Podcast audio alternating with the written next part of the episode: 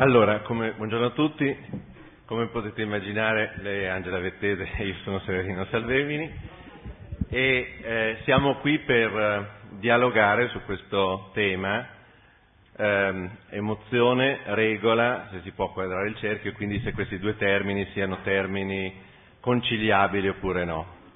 Quando abbiamo deciso il titolo, perché ne avevamo messi giù tanti da buoni creativi, poi alla fine è stato selezionato l'emozione e la regola, eh, è giusto che eh, si, diciamo, si, ci sia un tributo quantomeno di paternità a Mimmo De Masi perché eh, l'emozione e la regola era un uh, titolo di un suo libro che proprio raccontava la storia dei gruppi creativi.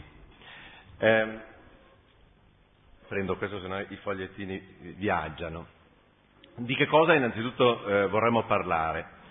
Eh, noi vorremmo parlare di eh, come certi settori o certe attività creative o certe attività intellettuali e eh, di certe attività economiche o se volete più industriali per renderle ancora più regolate eh, si contemperino, cioè si integrino e quali difficoltà ci sono a tenere insieme queste, queste due cose eh, in un certo senso usando un po' uno slogan, quanto eh, la cultura si industri e quanto l'industria si acculturi.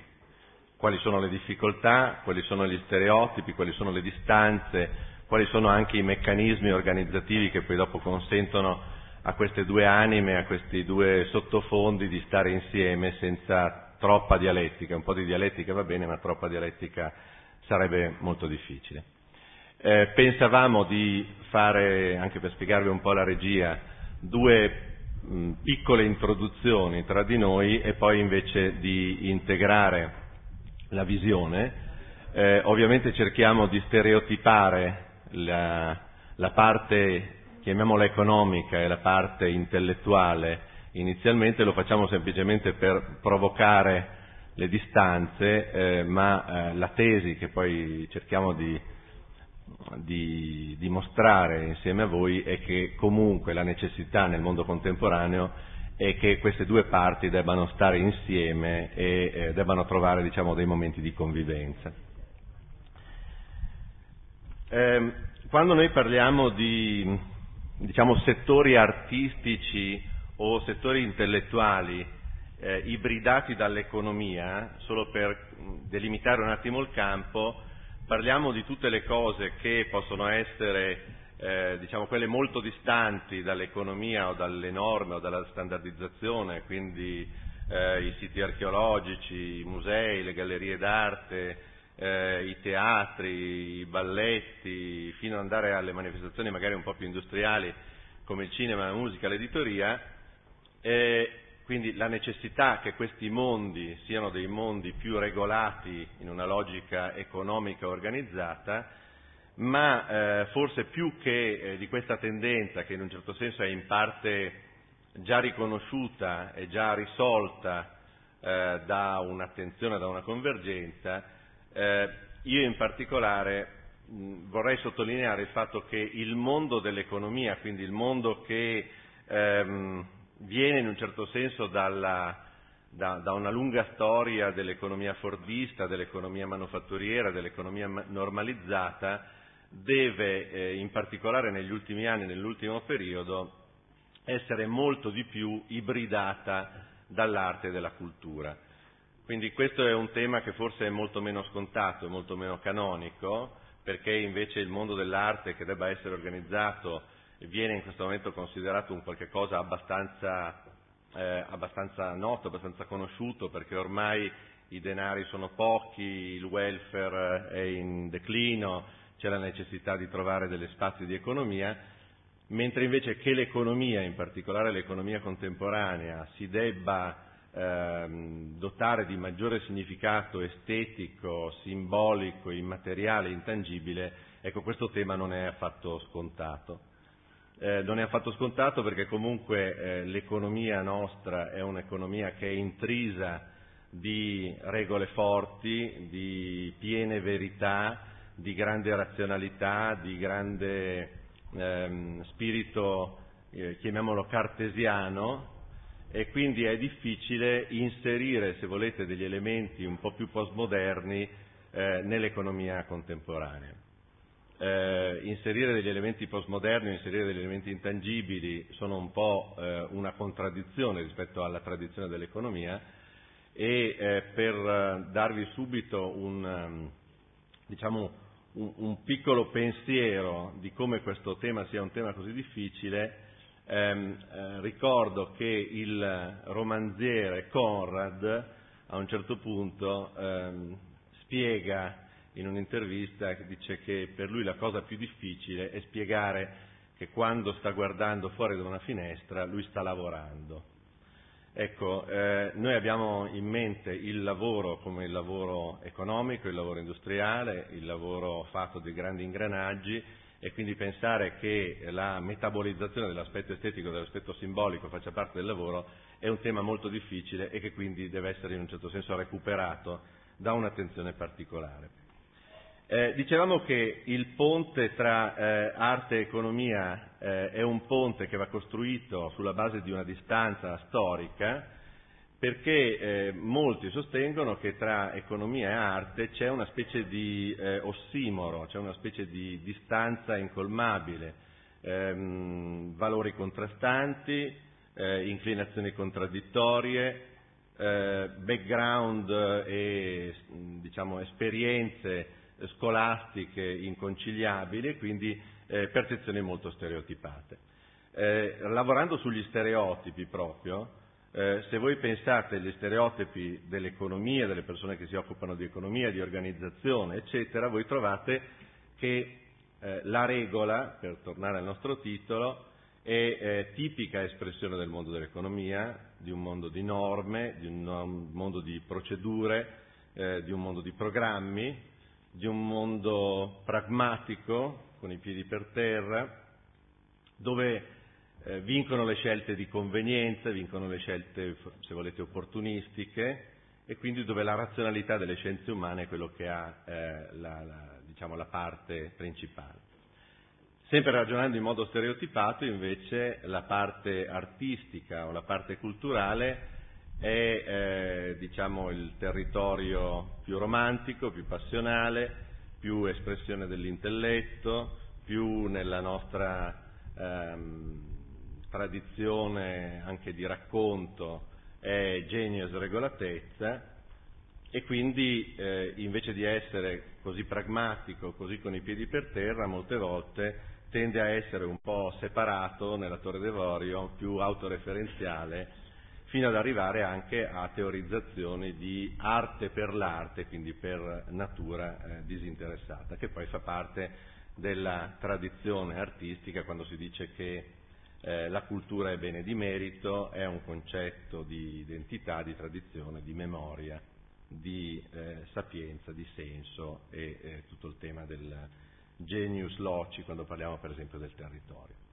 Allora, se noi partiamo da questa eh, separazione, che è una separazione in un certo senso un po' forzata, capiamo perché eh, diciamo, gli economisti hanno sempre avuto un po' di diffidenza nei confronti di arte e di cultura e gli artisti, gli intellettuali, i professionisti, i sacerdoti della cultura hanno sempre avuto un po' di diffidenza per eh, diciamo, gli aspetti regolatori e quindi ecco il titolo L'emozione alla regola, come quadrare il cerchio e ehm, abbiamo preparato anche una serie di cose che vorremmo farvi vedere, però vi voglio prima citare alcune cose a voce, alcuni ehm, aneddoti che ehm, sottolineano questa cosa.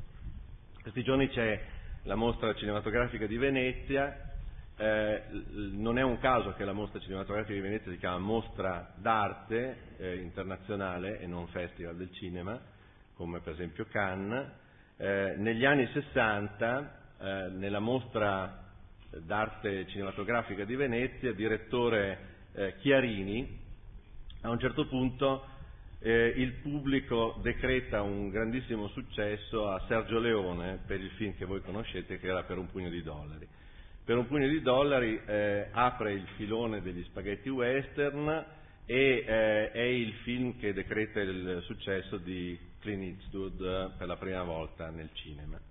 Eh, Chiarini, direttore della mostra d'arte, nel 64 a Venezia eh, premia Deserto Rosso di Antonioni come Leone d'Oro e nel momento in cui premia Leone, Leone d'Oro Antonioni dice eh, Antonioni non farà mai gli incassi di Eastwood ma quel pistolero non metterà mai le mani sul Leone d'Oro per dire eh, diciamo, la, la sprezzante distanza nei confronti del termine mercato, economia, pubblico e tutto quello che ci può essere dietro.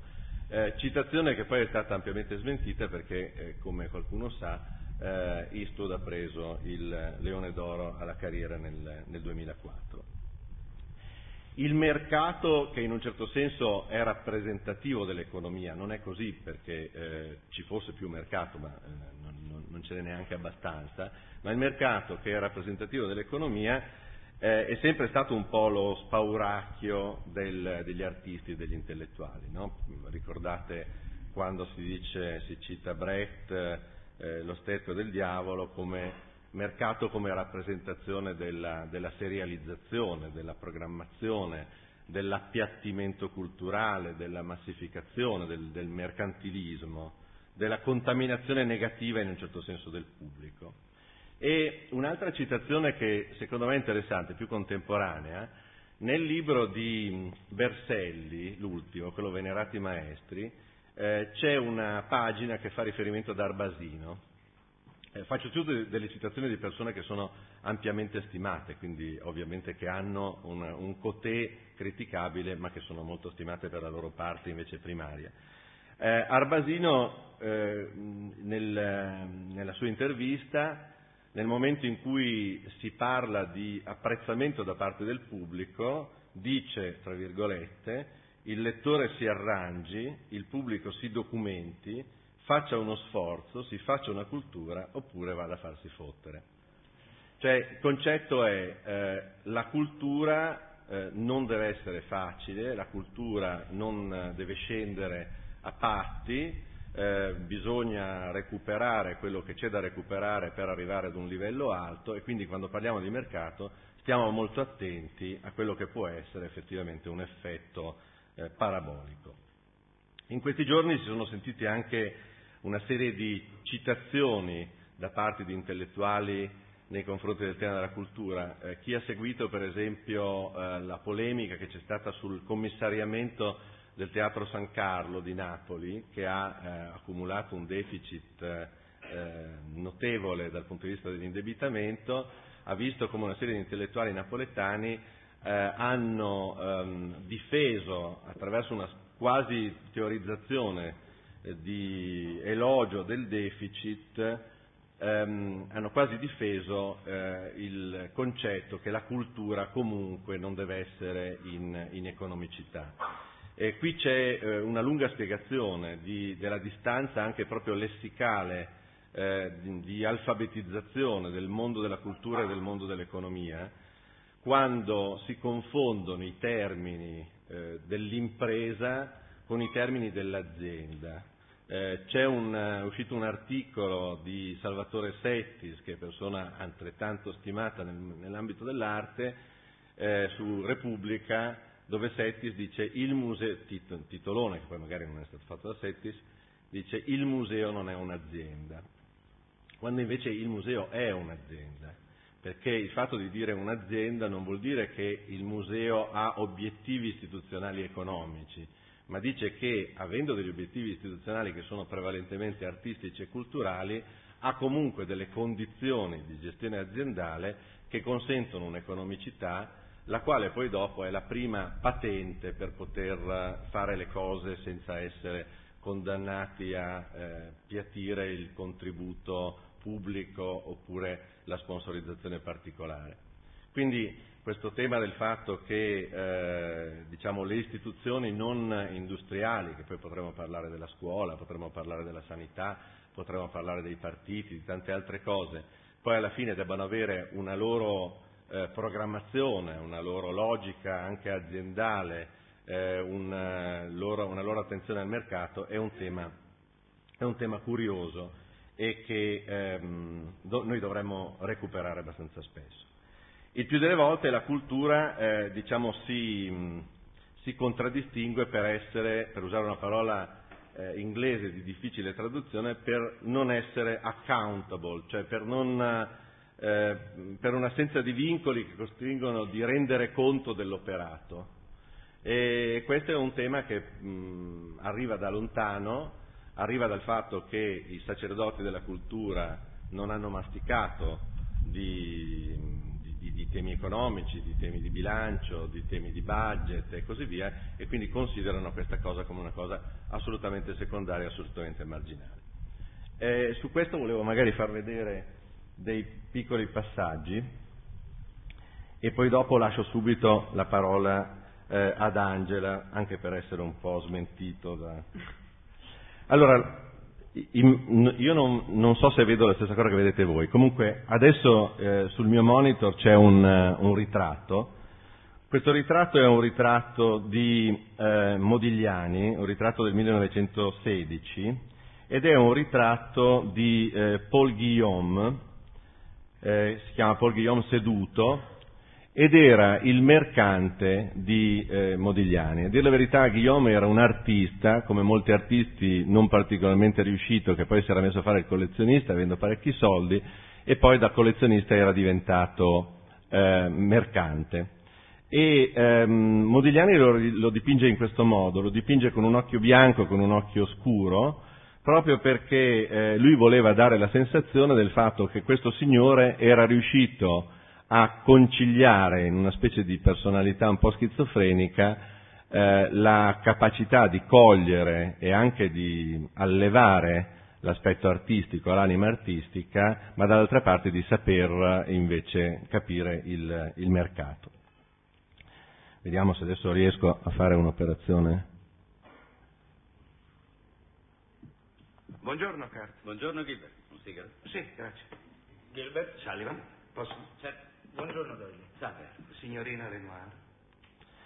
Questo che adesso vedete è invece un piccolo spezzone preso da un film di Mike Lee che si chiama Topsy Turvy, tradotto in italiano sottosopra, cioè il, il mondo del, del, musical vittoriano, della Londra vittoriana, ed è la storia di um, il librettista Gilbert e il compositore Sullivan che sono davanti al loro impresario e eh, vi danno l'idea, è un bellissimo, lib- un bellissimo film britannico molto elaborato, un melò interessante, e vi dà l'idea della difficoltà del rapporto tra l'impresario che eh, in un certo senso impersonifica e rappresenta il mercato e loro che rappresentano invece l'arte.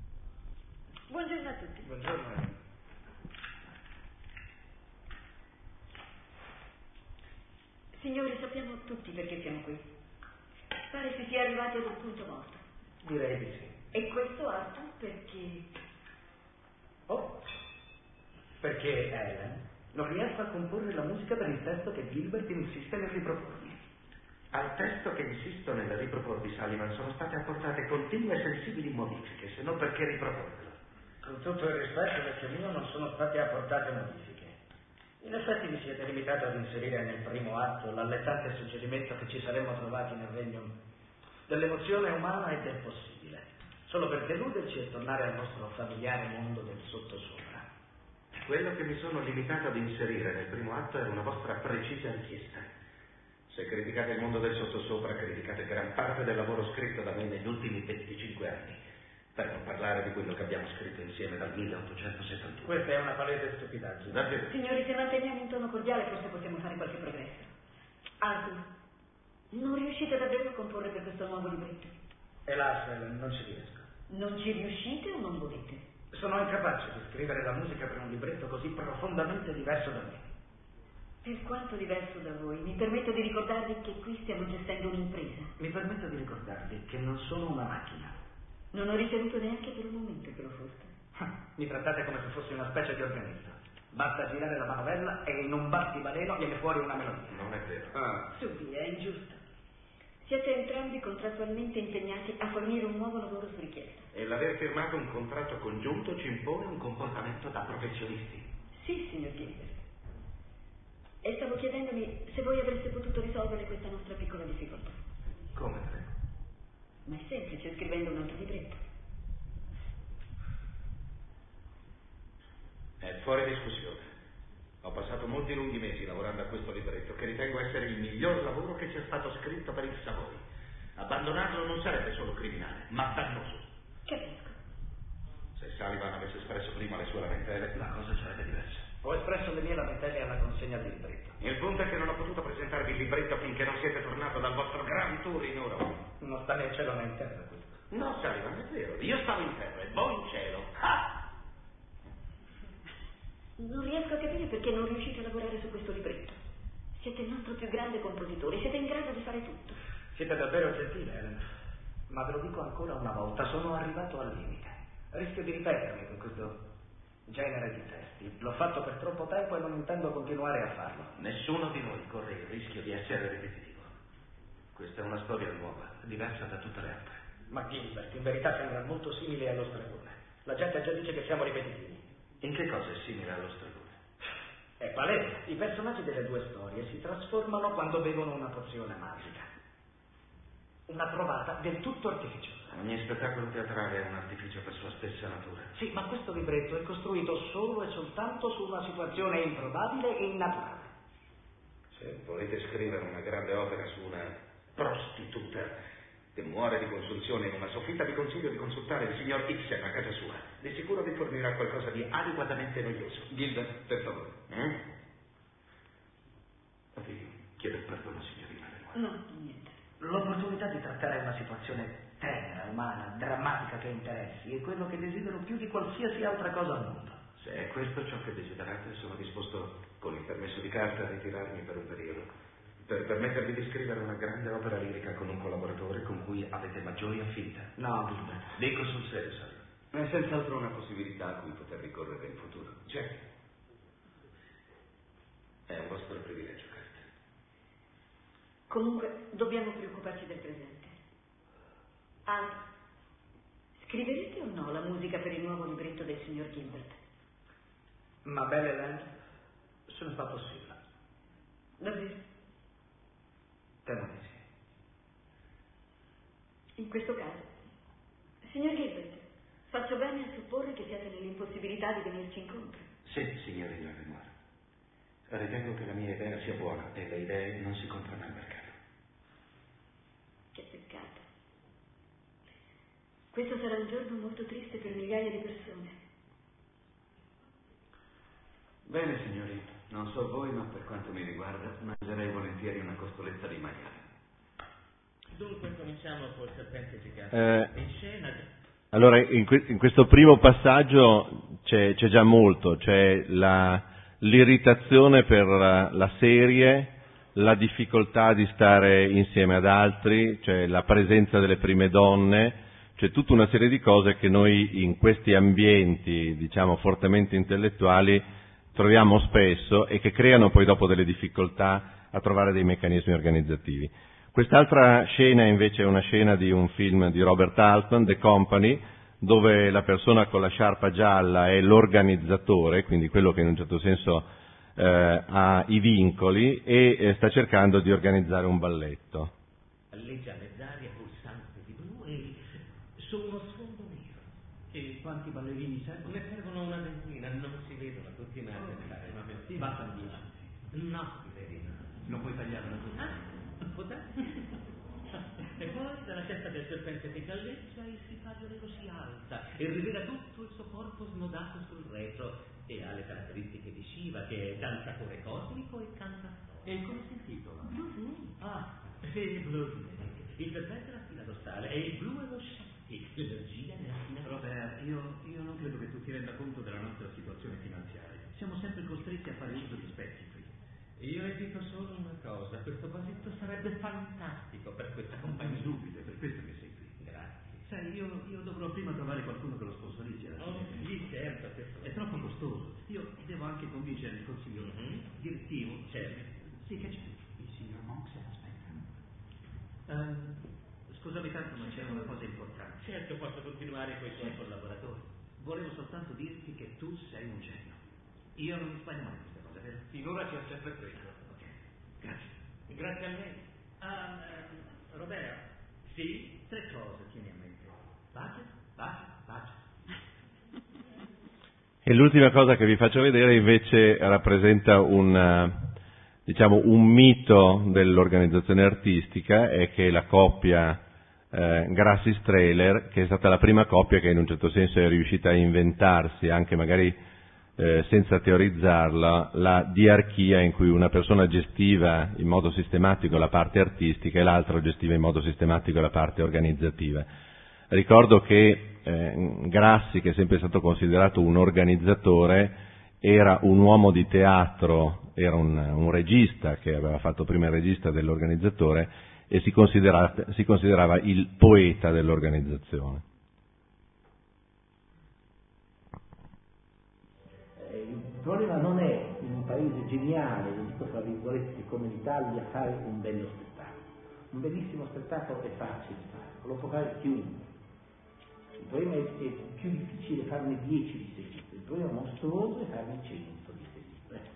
Non è mai avvenuto che Giorgio Strele e io ci si sia seduti intorno a un tavolo e ci si sia detto, come si usa oggi, con documenti, ecco, questa è la spartizione dei nostri compiti. Non c'è un documento, non c'è una lettera di impegno reciproco fra Giorgio e me o fra Giorgio, Nina e me. È stato, tutto è avvenuto naturale è avvenuto secondo un, un empirismo giorno per giorno, praticamente eh, scegliendo la strada dell'intellettuale organico, dell'operatore culturale, dell'inventore di un, di un teatro stabile, di un teatro di gestione pubblica, io mi sono distaccato volontariamente dal palcoscenico dove ho intuito che Giorgio Strele aveva delle qualità maggiori, più mature eh, delle mie, cioè ho cercato di realizzarmi in un settore indispensabile della globalità del teatro, mentre Giorgio si realizzava nell'altro emisfero.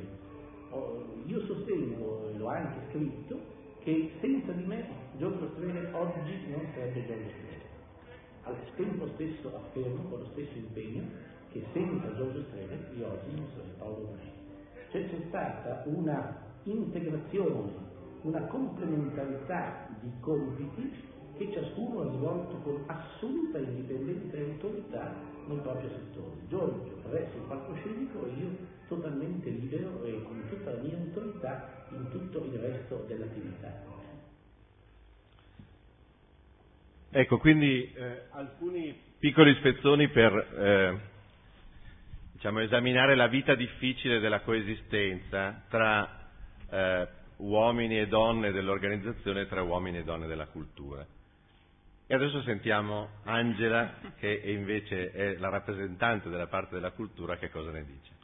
Beh, adesso non, non mettiamo limiti alla cultura, non diciamo che l'economia non è, non è cultura e che un discorso su, su, su ciò che riguarda i budget non è cultura, perché io stessa Uh, devo dire che la parola che ho più spesso in mente è budget, purtroppo.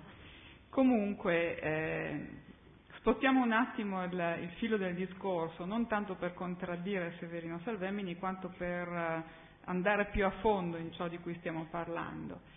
E cioè entriamo nella, attraverso un, una disamina dell'arte contemporanea, entriamo in, in nel problema enunciato dal titolo di questo incontro dal punto di vista dell'opera stessa, cioè dal punto di vista della relazione tra, tra regola e non regola, tra emozione e eh, ragione all'interno della, della, formazione dell'opera, di ciò che è eh, appunto eh, la genesi che noi tendiamo a considerare tutta emozionale, tutta legata alla sfera eh, irrazionale dell'opera d'arte, secondo una vulgata che appunto nasce soprattutto, o quantomeno si diffonde soprattutto con il romanticismo.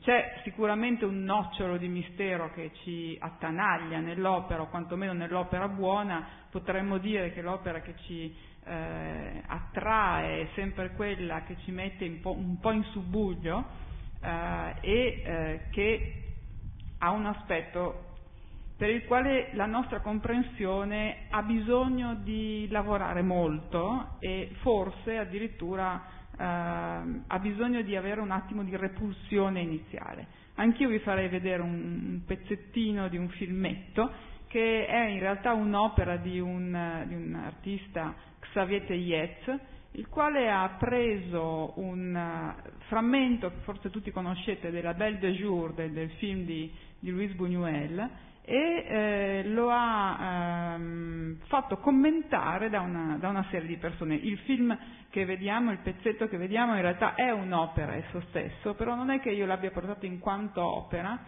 ma l'ho portata diciamo in quanto riflessione sull'opera, in quanto riflessione su ciò che, che, che appunto uh, può essere uh, il rapporto tra l'espressione emotiva e l'espressione verbale e quindi appunto uh, emozione e ragione ne, nell'opera d'arte.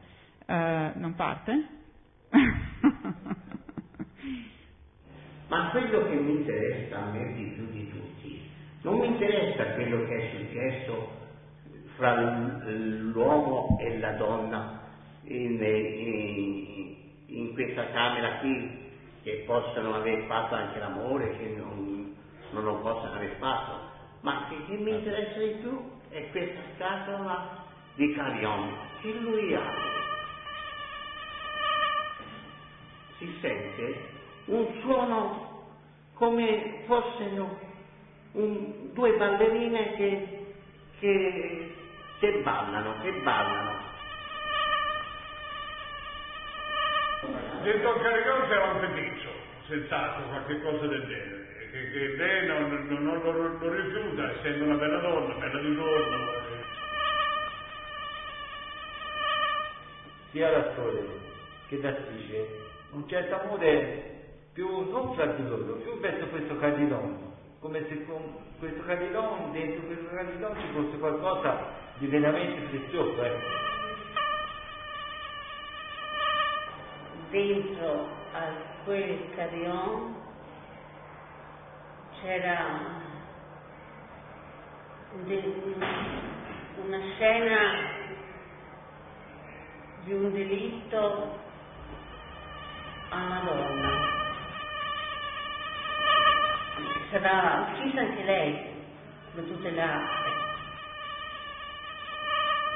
Cioè è un, è un regalo, ecco, che, che gli fa cadere delle nerve quest'uomo, perché è una donna bella, cioè che ci, ci potrebbe essere dentro un carilone, cioè un oggettino che suona.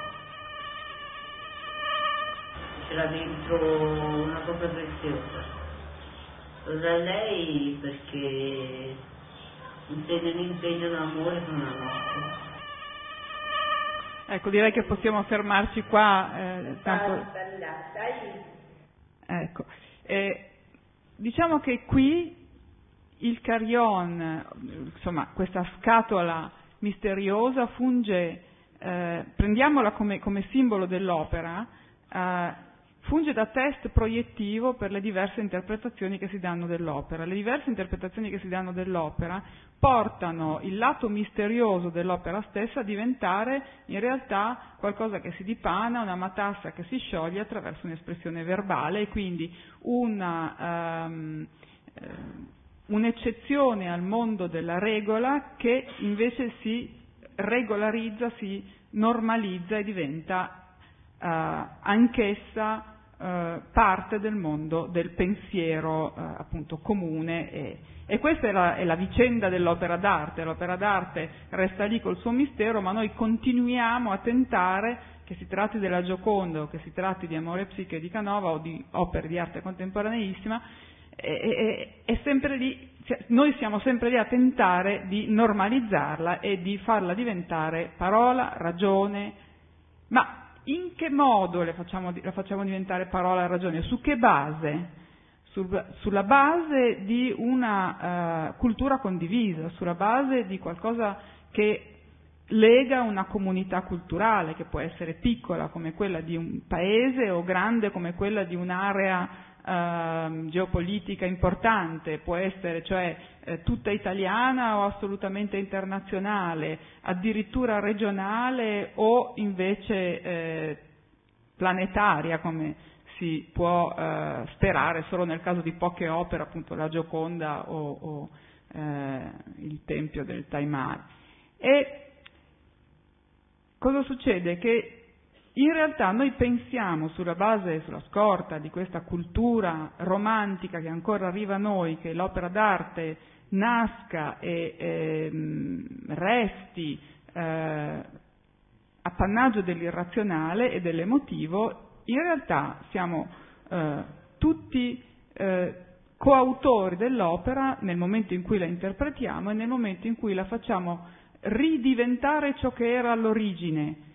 L'opera crea emozione, ma questa emozione si eh, eh espone su di un letto di conoscenze, ripeto, condivise e di razionalità condivisa, di qualcosa su cui possiamo, un, un, terreno su cui possiamo giocare, un terreno su cui possiamo tutti capirci. Se fosse un mistero senza nulla di condiviso alla, radice, quindi senza un logos, una verbalizzazione o una possibilità di essere verbalizzata, condivisa, sarebbe assolutamente eh, incomprensibile, sarebbe l'opera di un pazzo, sarebbe un oggetto che rimane muto. Certamente eh, per capire tutto questo ci vuole un po' di, di impegno, perché detto così sembra banale, in realtà è divertente ricordare alcuni episodi eh, di assoluta incomprensione della base culturale comune su cui giace un'opera. Eh, ricordiamo la storia delle opere di, eh, di, di, di Costantin Brancusi che arrivano eh, con, il, ehm, con il, la nave Paris a New York. Arrivano e devono essere sdoganate. Eh, devono essere sdoganate e Marcel Duchamp si fa eh, promotore di questa introduzione dell'opera del grande scultore rumeno negli Stati Uniti e non riesce in particolare a sdoganarne una, l'uccello, la maiastra, perché i doganieri dicono che quella non è arte. Qual era il punto? Che l'arte, le opere d'arte avevano uno sdoganamento diverso, meno caro, rispetto agli oggetti di consumo e di compravendita che avevano una IVA, un equivalente dell'IVA, siamo nel 26, molto più alto. Quindi il discorso è voi volete farci credere che questa è arte eh, e che ci può dare un'emozione, eh, ma in realtà non ci dà nessuna emozione e non è arte, quindi noi vi facciamo pagare l'IVA massima e non quella abbassata che compete agli oggetti d'arte. Ne scaturì un processo molto gustoso che è stato pubblicato qualche anno fa, un processo nel quale eh, il, eh, i doganieri eh, dicono che questo appunto, questo uccello non è un uccello, non rappresenta un uccello perché non ha le ali e poi comunque chi lo capisce non, non significa assolutamente niente. E invece eh, eh, Brancusi risponde con frasi assolutamente emotive e poetiche come è l'uomo la vera immensità e la vera potenza è il cosmo ed è proprio questo che la mia scultura mette in mostra. Oppure solo gli imbecilli dicono che il mio lavoro è astratto e altre cose di, di, di questo tenore, insomma erano come due piani che si combattevano. Però il punto era che i doganieri volevano arrivare a dimostrare che quell'opera non faceva nascere nessuna emozione, oltre a essere, eh, come dire, poco rappresentativa, poco vicina alla, alla, alla mimesi, oltre a non essere veramente la copia di un uccello, quell'opera non faceva nascere nessuna emozione.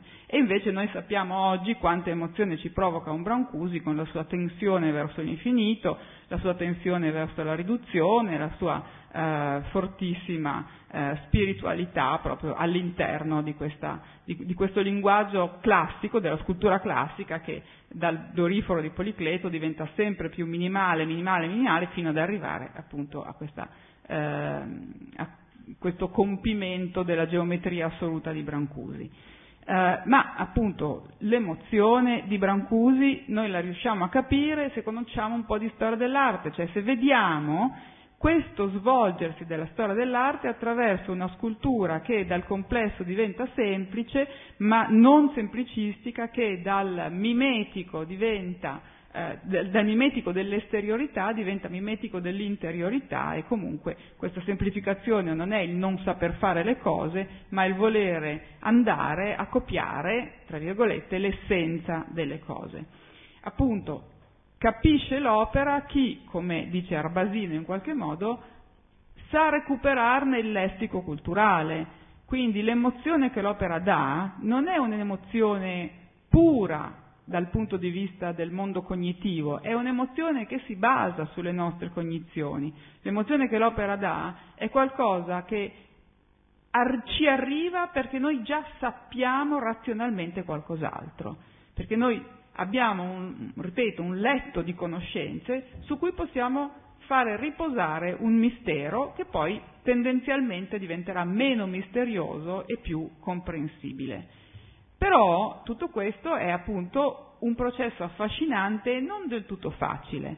Per, questo, per questa sua difficoltà trova anche eh, degli ostacoli a farsi riconoscere come tale, perché si tende a dire che l'opera deve essere comprensibile a chiunque, che l'opera vera deve piacere a chiunque, deve dare un'emozione a chiunque. In realtà non è così, l'opera vera ha sempre dato un'emozione soltanto a chi ha avuto qualche strumento per conoscerla e soprattutto ha avuto, eh, come dire, il desiderio di conoscerla. Allora eh, faccio due esempi per, per, spiegare meglio questo. Eh, noi difficilmente, noi che siamo intrisi di quello che il, il, critico letterario Harold Bloom definirebbe canone occidentale, noi occidentali difficilmente eh, ci emozioniamo davvero che, che diciamo di fronte a opere come i mandala indiani o tibetani o di fronte a, a, alla decorazione cinese o, o, giapponese, le cosiddette cineserie, anche se dovremmo imparare a conoscere l'arte cinese perché ce ne sta arrivando addosso moltissimo. Perché? Non ci emozioniamo perché non riusciamo a capire cosa sottende, cosa, cosa, che storia ci stanno raccontando, non sappiamo qual è la rosa delle divinità indù e non sappiamo qual è la rosa delle, delle mitologie cinesi o giapponesi. E quindi ci emozioniamo poco perché vediamo molto poco dell'opera, Siamo, abbiamo come una cecità culturale di fronte a un'opera di una cultura che non è, che non è la nostra. D'altra parte, secondo esempio, eh, noi, intendo io e altri che facciamo parte di una sorta di tifoseria per l'arte contemporanea, ci emozioniamo moltissimo e in maniera incomprensibile per eh, molti nostri amici e per no, molte persone eh, che non sono appassionate appunto, eh, che non, con, non condividono questa stessa passione, per opere come quelle che adesso vi descrivo, anche se ve le descrivo un po' piattamente, non so, un foglio squadrato che fu la prima opera di Giulio Paolini, a 21 anni questo, questo artista geniale italiano presenta un foglio squadrato e con questo, anche se non è ancora stato riconosciuto dalla critica internazionale, forse non lo, mai, non lo sarà mai perché un, un artista italiano è sempre marginale rispetto a un sistema dominato dagli Stati Uniti e con questo Giulio Paolini inizia l'arte concettuale, cioè l'arte che parla dell'arte e che analizza le precondizioni dell'opera. Oppure noi ci emozioniamo moltissimo, dico appunto sempre questa stretta tifoseria, ci emozioniamo moltissimo a pensare che uh, Joseph Kossuth ha pubblicato degli annunci su dei giornali, degli annunci sullo spazio annunci dei giornali e che questi annunci erano in realtà tratti da eh, definizioni di parole, o ci, mm, del, del, del, tesaurus, del vocabolario, tratte dal tesaurus. Uh, o ci emozioniamo moltissimo all'idea che un artista come Dan Graham abbia uh, pubblicato uh, delle eh, storie di ehm, edifici mettendo il dito sulla speculazione edilizia, mettendo il dito sul rapporto tra eh, spazio urbano e eh, vita delle, delle persone che abitano lo spazio urbano stesso da reietti e non da protagonisti. Allora ci sono appunto una serie di operazioni che sembrano assolutamente eh, incomprensibili dal punto di vista del, della possibilità di suscitare un'emozione, ma che invece per chi le vive all'interno di una storia che è una storia molto serrata, eh, di eh, proposte e controproposte de, dell'arte visiva sono assolutamente fondative, appaiono assolutamente fondative. A me queste operazioni che vi ho raccontato e che so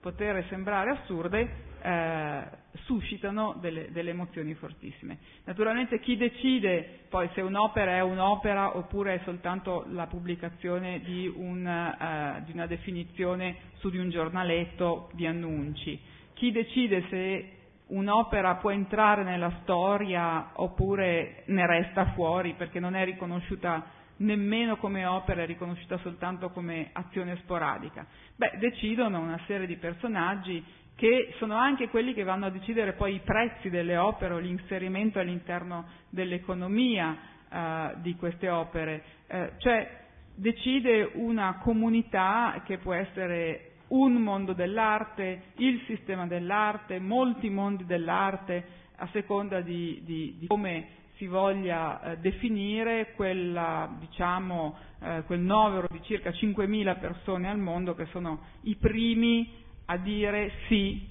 a un'opera, cioè i primi a conoscerla, i primi a apprezzarla, i primi a proporla ad altri che poi eh, accetteranno o meno il filtro di questa elite che, che, che, in pratica cerca tartufi, cerca novità, cerca novità creative. Allora, eh, come dire, mi sembra molto importante dire anche che questa comunità, che lo chiamiamo mondo dell'arte che lo chiamiamo sistema dell'arte, che questa comunità condivide appunto dei eh, presupposti culturali, razionali, eh, scritti, dei testi, condivide dei testi assolutamente logici sulla base di cui apprezza o non apprezza, scopre o nega la presenza di un mistero, di una eh, capacità di evocare, di emozionare all'interno di una nuova proposta da parte di un artista. Cioè, spero di, di, di, di essere stata abbastanza chiara, c'è un lato che tendenzialmente noi consideriamo avvolto eh, da nebbia, avvolto dalla eh, fuligine dell'emozione pura, ma invece se scaviamo cosa genera questa emozione, scopriamo che non si tratta di un nulla, ma c'è tutto un brulicare di pensiero logico che sta dietro l'emozione e che la fonda. Quindi in questo direi che sta la quadratura del cerchio, in questo direi che sta appunto una apparente naturalità del colpo al cuore che nasce in realtà da una elaborazione culturale molto più complessa e molto più fondata sull'orizzonte cognitivo di quanto noi immediatamente non siamo portati a pensare. E adesso vediamo cosa ci dice di nuovo Severino. Dunque, io sono un po', nei, un po nei guai perché adesso voi penserete che noi abbiamo fatto questa operazione parallela e poi c'è un momento in cui cer- riusciamo a convergere. Io adesso cerco di convergere ma non so se ce la faccio. Eh, la prima cosa che volevo dire è che quello che ci dice Angela è che ehm, il, il, mondo dell'arte o il mondo della passione, il mondo dell'emozione, in un certo senso è il mondo della creatività, perché è per questo che ci troviamo tutti qui, eh, non è così sganciato dalle regole della razionalità o dall'alfabeto, dal linguaggio, dal codice come spesso si pensa anzi diceva c'è una struttura cognitiva senza la quale noi non riusciamo poi dopo a decifrare. E questo mi sembra che eh, sia il primo passaggio importante. Allora se eh, noi veniamo da un mondo ordinato, quale potrebbe essere per esempio il mondo delle organizzazioni, o il mondo delle burocrazie, o il mondo dell'industria, o il mondo delle fabbriche, o il mondo dei servizi e così via, noi sicuramente abbiamo una priorità di carattere razionale, che forse non basta più, non basta più perché eh, comunque usciamo, siamo usciti, siamo diciamo nel tunnel dell'uscita del mondo industriale, del mondo fordista, del mondo taylorista, siamo in un mondo assolutamente post-industriale più intangibile dove i nostri prodotti, i nostri servizi sono densi di significati simbolici. E quindi il mondo dell'economia o il mondo dell'organizzazione o il mondo dei servizi deve comunque corredarsi di una parte più estetica, di una parte più simbolica e quindi ha la necessità di eh, interiorizzare quegli alfabeti, quei lessici che in parte possono arrivare per esempio dall'arte contemporanea o dalla musica contemporanea. Tradotto il linguaggio vuol dire che ehm, se io in un certo senso sono un bancario e di fronte a me ho dei clienti, che sono dei clienti che vivono nella contemporaneità, probabilmente se i miei clienti vanno a vedere, non so, un'installazione di Bill Viola, io stesso che sono bancario devo capire che cosa vuol dire l'installazione di Bilviola perché probabilmente quel tipo di significato, quel tipo di esperienza loro me la chiederanno in banca. Magari me la chiederanno adesso se sono una banca particolarmente sofisticata, me lo chiederanno in banca tra dieci anni se sono un po' più tardivo.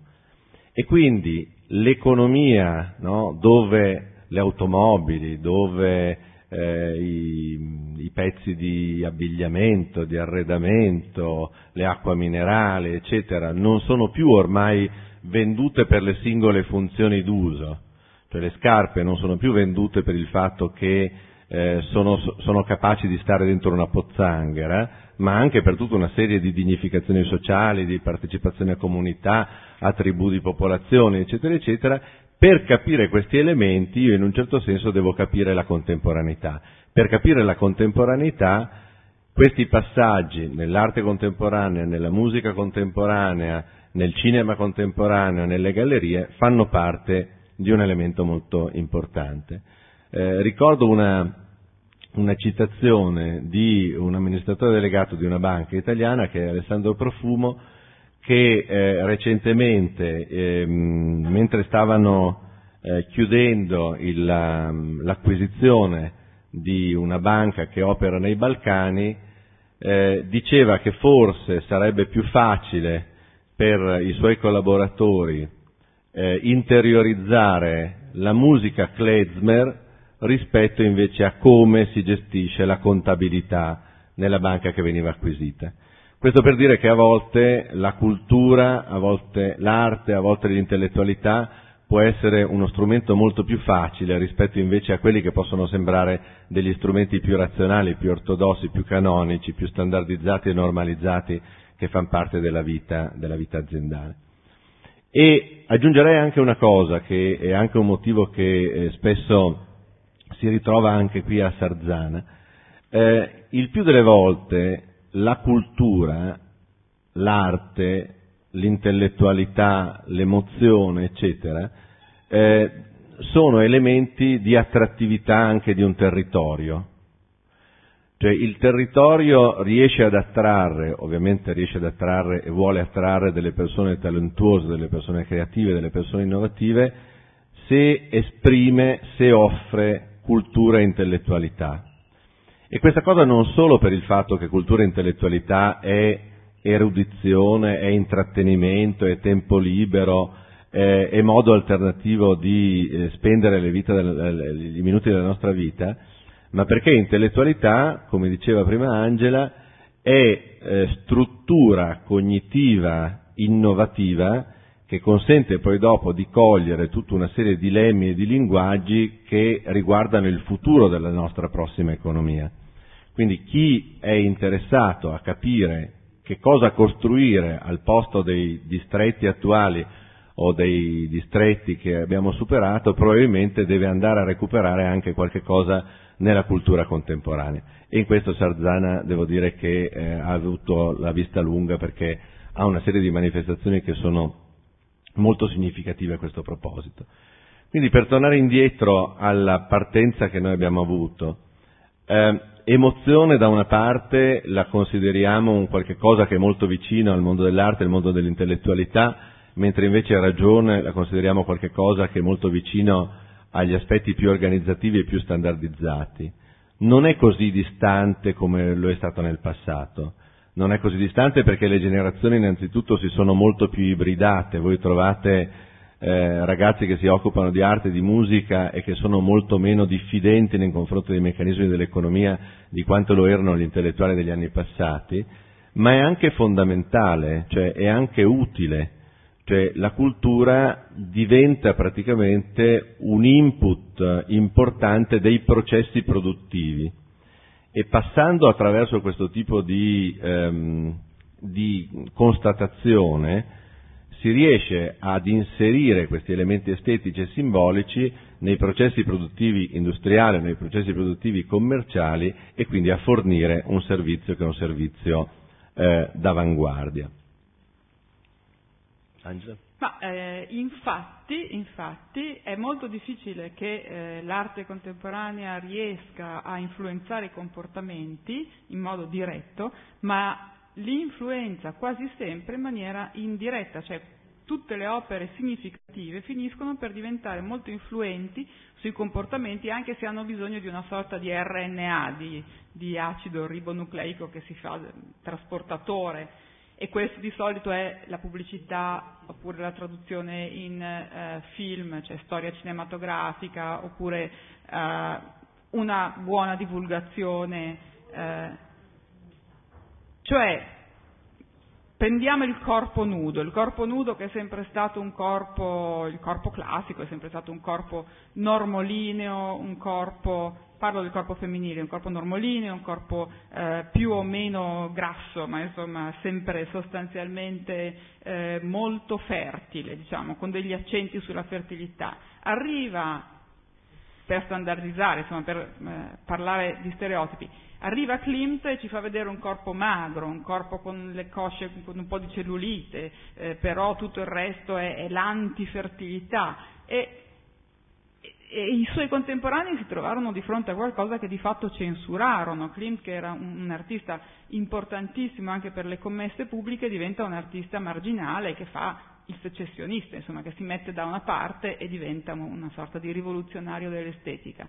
Eh, e però nel corso del tempo vediamo che questo corpo vince attraverso la donna crisi, eh, degli anni 30 attraverso eh, la, la, donna anoressica di oggi, attraverso, eh, non so, mm, prendiamo un'altra artista, una giovane artista italiana, Vanessa Beecroft, che ha lavorato su, sul proprio desiderio di essere magra, eh, di essere alta, di essere mm, bella, di essere simile ai modelli proposti eh, dalla pubblicità. Ecco, se noi vediamo la storia del corpo nudo femminile in tutto il secolo, in tutto il Novecento, vediamo che appunto questo corpo orrendo di Klimt, che ai suoi contemporanei sembrava orrendo, poi è arrivato tra di noi e le ragazze di 13 anni vogliono avere il corpo che dava Klimt alle sue donne. Quindi, in qualche modo, Klimt emozionò con una dose così forte di impatto da diventare repulsivo, addirittura da farsi censurare, ma questa emozione è poi entrata sempre di più dentro la ragione della collettività occidentale fino al punto in cui le campagne, alcune campagne dell'azienda Prada sono state, alcune campagne pubblicitarie sono state copiate sostanzialmente anche con il suo accordo dalle opere di Vanessa Beecroft, la quale sicuramente ha in Klimt uno dei suoi riferimenti. Quindi abbiamo nel corso del secolo un passaggio dall'opera eh, pura fatta a Vienna nel contesto dove agivano anche eh, Mahler, Freud e mille altri inventori del nostro eh, presente intellettuale e, e si arriva fino ad oggi non tanto a Vanessa Beecroft, ma al passaggio successivo, cioè Prada che sceglie questo genere di operazione, l'operazione della Beecroft clonata da Klimt per proporre i propri abiti e noi che cerchiamo appunto di assomigliare, noi donne che cerchiamo di assomigliare a quelle magrone che piacevano eh, al, al perverso viennese. Quindi certamente c'è anche da considerare come nella ehm, relazione tra emozione e ragione passi un po' di tempo.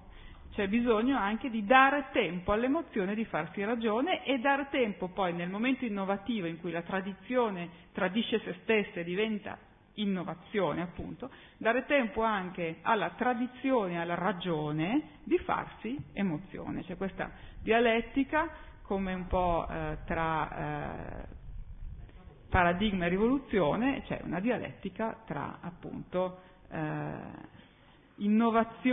ragione ed emozione attraverso l'innovazione, il momento dell'innovazione che è eh, lo stesso punto centrale che opera nell'ambito dell'arte e che opera nell'ambito, ritengo, dell'economia, della produzione, della, della vita della vita economica dell'uomo, quantomeno occidentale, cioè quello che ha scelto il progresso e il nuovo come propria religione, che ci piaccia o meno.